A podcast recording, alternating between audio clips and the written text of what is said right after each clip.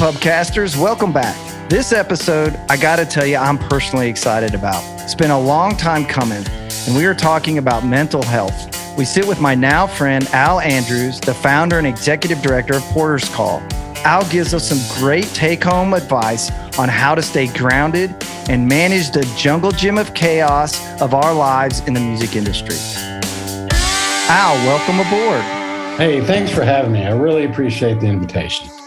And I think an easy way to start off, because I could read it, but uh, I was doing my research and I love how you came up with the name Porter's Call. So you want to give us a little background on that?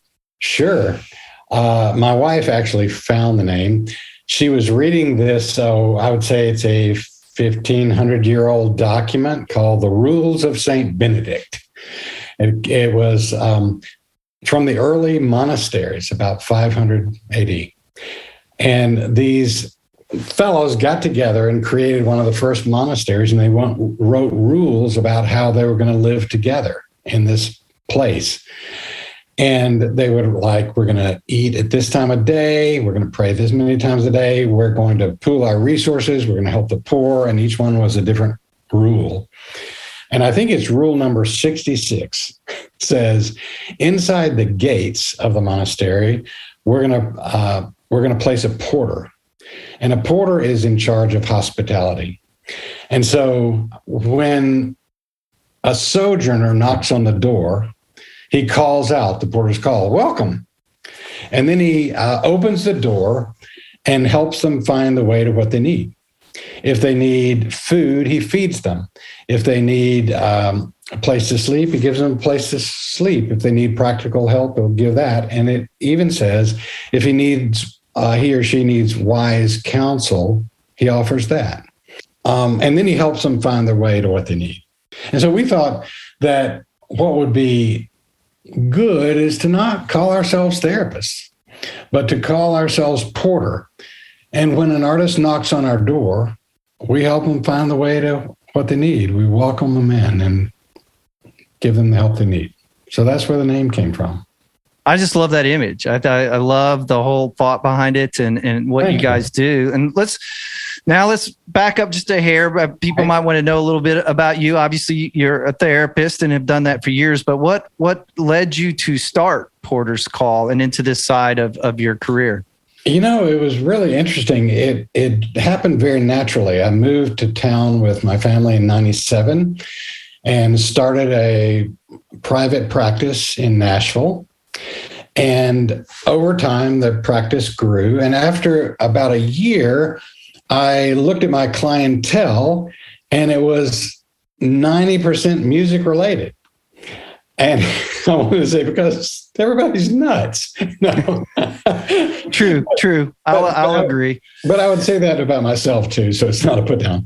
But but I, I looked at that and I thought, well, is this just Nashville or is this the way it's worked out? And what happened was probably the first few people I saw in my um, as my clients were in the music industry, and uh, the industry has um, a network, and people refer through that network, and so it just kind of grew like that. And there was one time when I, when I looked at my clientele, it was like, okay, I have uh, a label leader, have a couple of managers, I had some backup singers, a drummer, uh, a band, a couple of artists, and I was going, "Wow, that's interesting." And I just kind of kept watching it for a while, and then the more and more artists that I began to see, the more themes that I saw developing. And one of the themes was uh, an artist never can come regularly.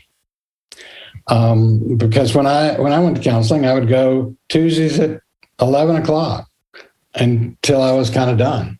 But I've I've never met an artist that could come every week Tuesday at eleven o'clock. That's the schedule and the travel doesn't work that way. And another thing I saw that artists, particularly early on in their career, could not afford me.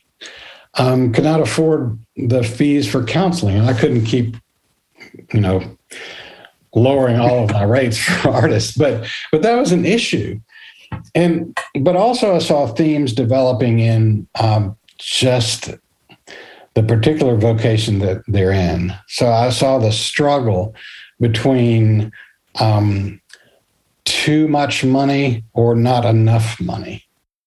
And then I saw the struggle between too much fame and not enough fame. And I'm not sure which of those are more difficult, frankly. But I also saw that struggle of what is it? Um, what does it mean to deal with the fact that the world knows me if I'm an artist as that person that's on stage doing their best and their best self and their best thing, and they're putting on a show. Um, and that's what people think about them. They they know them. They feel like the public feels like they know an artist, but the artist knows that they're different than that. Um, that their life is complicated, or they're they're struggling in their marriage, or whatever. And sometimes, for an artist, I believe it's difficult to decide which one of those they are and they want to be because it's just a strange thing. And so I think with that, I thought, you know, I wonder if something different can happen with artists because I didn't feel like my private practice was doing all that much to help. It's a fantastic mission, by the way, and I, one I've I've been, as I mentioned in the intro, just really a big believer in because I've been 30 years in the business and what typically happens is my artists get to this critical mass and then I need to escort them because they need help, like they're yeah. desperate.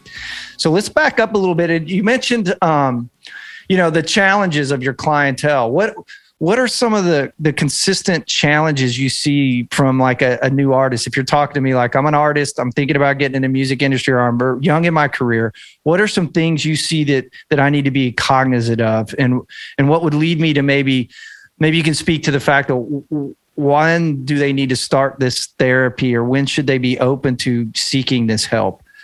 You know, if I were talking to a young artist who is just getting started, I'd say um, one, um, it, it is important to know your story. It is, a, and it's important to know your story, the story of your life, the ups and downs, because that story is going to follow you. And if there are things that you need to deal with, the spotlight or the public pressures are going to raise up issues that you're going to have to deal with. So why don't we get ahead of the game?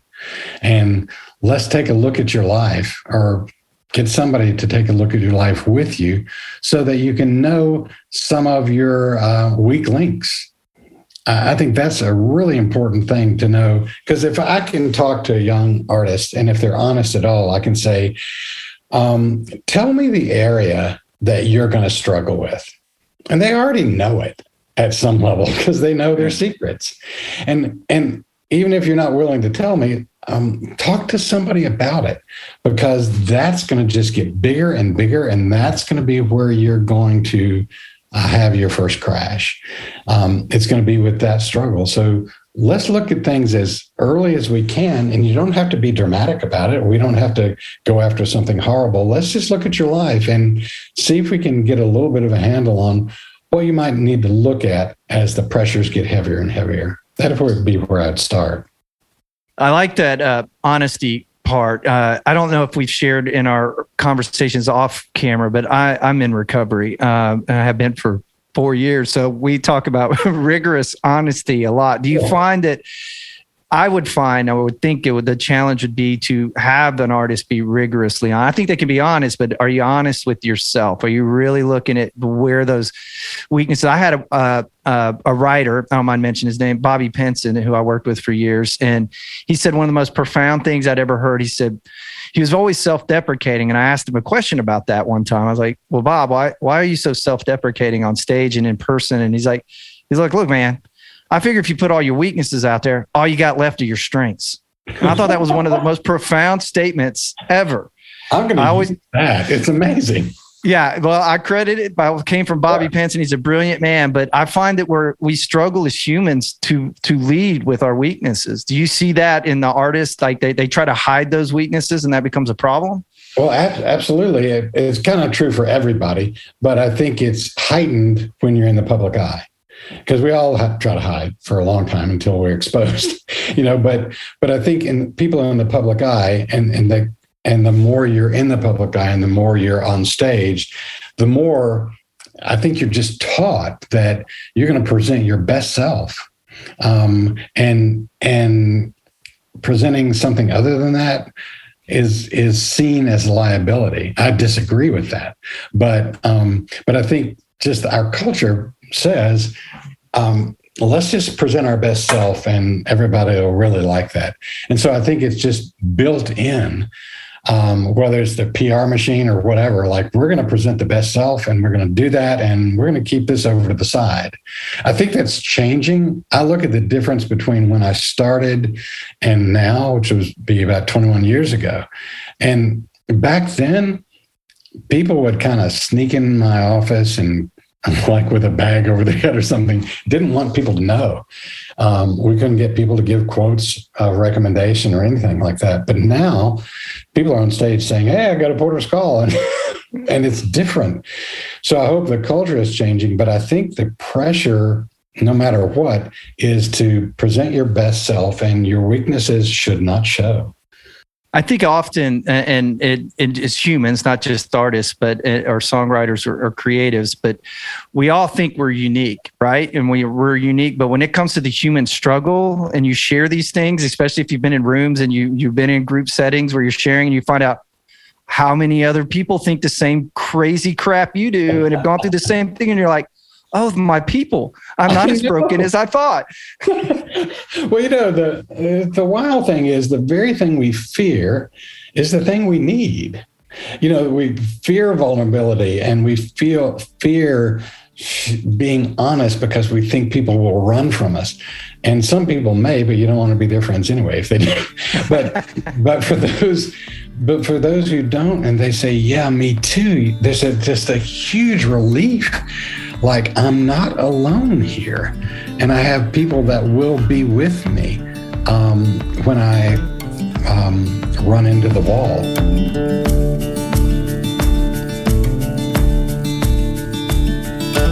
There's some things um, in my life I, have given like some experiences uh, uh, that I share with my writers when they're I can see them struggling. You know, one of the most obvious things is drugs and alcohol, right? We we know that a lot of people lean into that. There's other things. There's food. There's sex, whatever that is. But I tell them.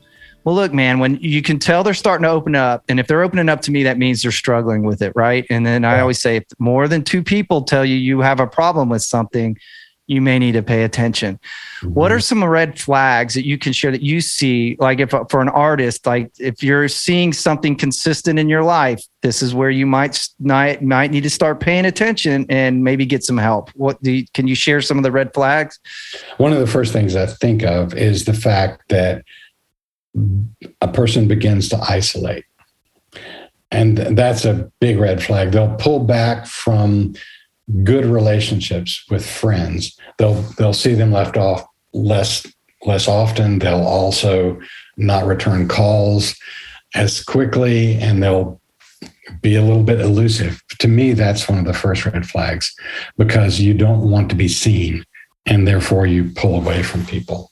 Um, I think the second is when somebody's just acting differently than they used to act and there's there's something is just off. And you can tell that if you've been a friend with somebody that they're just acting differently. Those are the first two things that come to my mind. And generally um, something a little more specific will just show itself you know the the person who's drinking too much well they just can't hide it that long and they'll slip up and show somebody. So those are the first three things i think of but i bet you could add some to that list. I the isolate you nailed it. I, you pretty much named me. This is what i do. I start getting quiet start isolating start kind of uh, pulling back.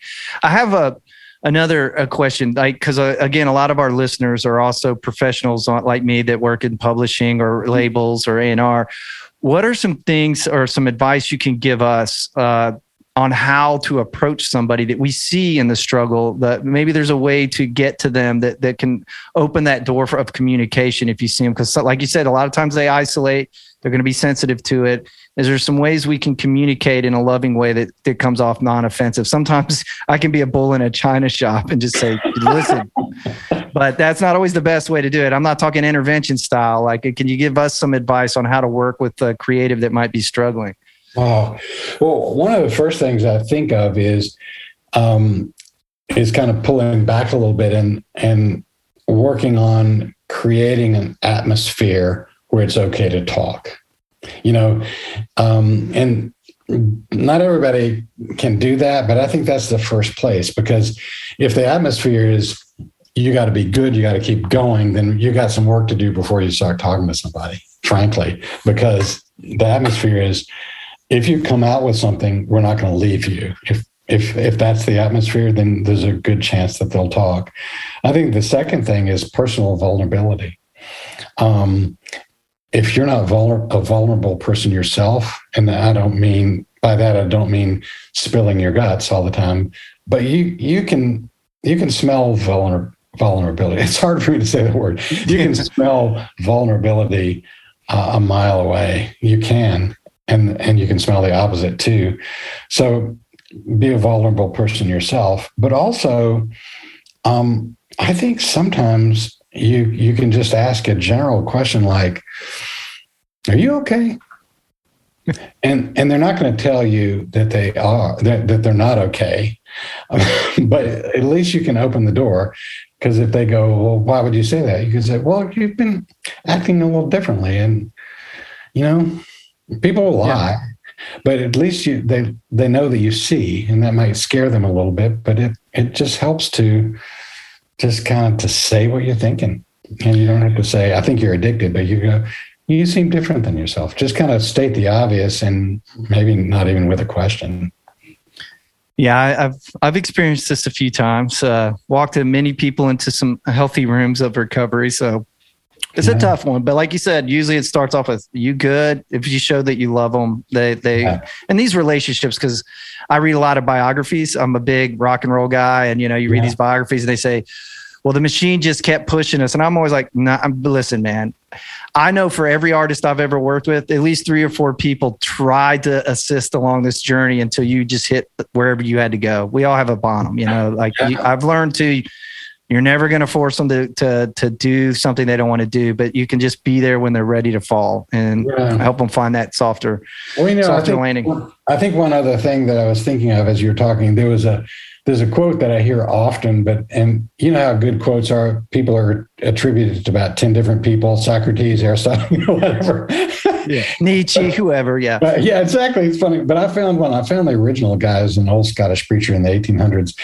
But but he said something that really does inform a lot of what we do, and that is, he said, "Be kind to everyone you meet, because everyone is fighting a great battle."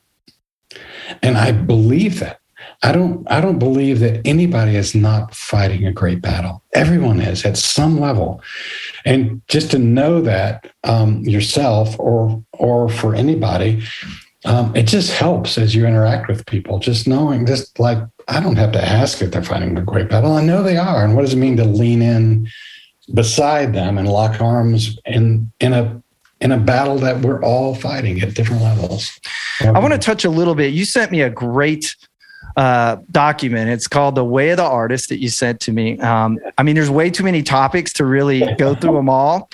But I, I, this is some some principles to live by that that Al sent. And if you actually want to share it, I'm sure we can put a link to this document if you're open to that on our when we uh, post this podcast because this is really great. But there are a couple of them I hmm. wanted to touch on because I'm curious. Sure. You say create Central Park. You know, I mean, I should add there's like know the why, be wary of fame, be known by someone. Some of those make sense to me, but uh, create Central Park. Can you explain that one for me? I'm not sure what that means. I figured that'd get you. No, no one. It got um, so these these things that I wrote down. It, it's like somebody asked me one time to come and speak on what would you tell a young artist. And so I started thinking of things over the years that I've seen, and I just wrote these down. So the one you're talking about, Create Central Park, it came to me one day when my family and I, uh, when our sons were younger, we went to New York City, and I've been there before, but uh, with with kids it was different. And we went to Central Park because everybody goes to Central Park, and then I started looking on the map, and, when you look on the map, it is huge. You think, what real estate? And I'm sure everybody wants to buy it to put condos on it. But I did some research and I found out that 100 years ago, they came up with the idea, or more than that, of Central Park. And they realized as as the city was growing that it needed some some thoughtful people and forward thinking people realized they needed to protect a space that was green and beautiful. And that was years uh, just years ago before it got so big but it was getting big fast. And so they created this thing out of nothing and built lakes and trees. And and it's beautiful and it's full of people and i started thinking what would new york city be like without central park and the answer would be it would implode it would explode they it would not survive i don't believe because there's no place for people to breathe and i realized that sometimes as artists get going in their career, everybody's telling them, you got to do this, you got to do this. And they tell themselves, I got to do this, I got to do this. There's, it's never finished. And they don't leave any space to breathe. And so I'll say, you know, you're like Central Park. You're like New York City without Central Park and and you need to create some space if there's some buildings that have built up over that beautiful land you might need to tear a few down so that you have some space so basically it's a way of saying you got to create space in this life of yours so you can breathe so you can be around people so that you can think about your heart and soul and family and friends and god or whatever you need to think about. But make some space so that you can keep living.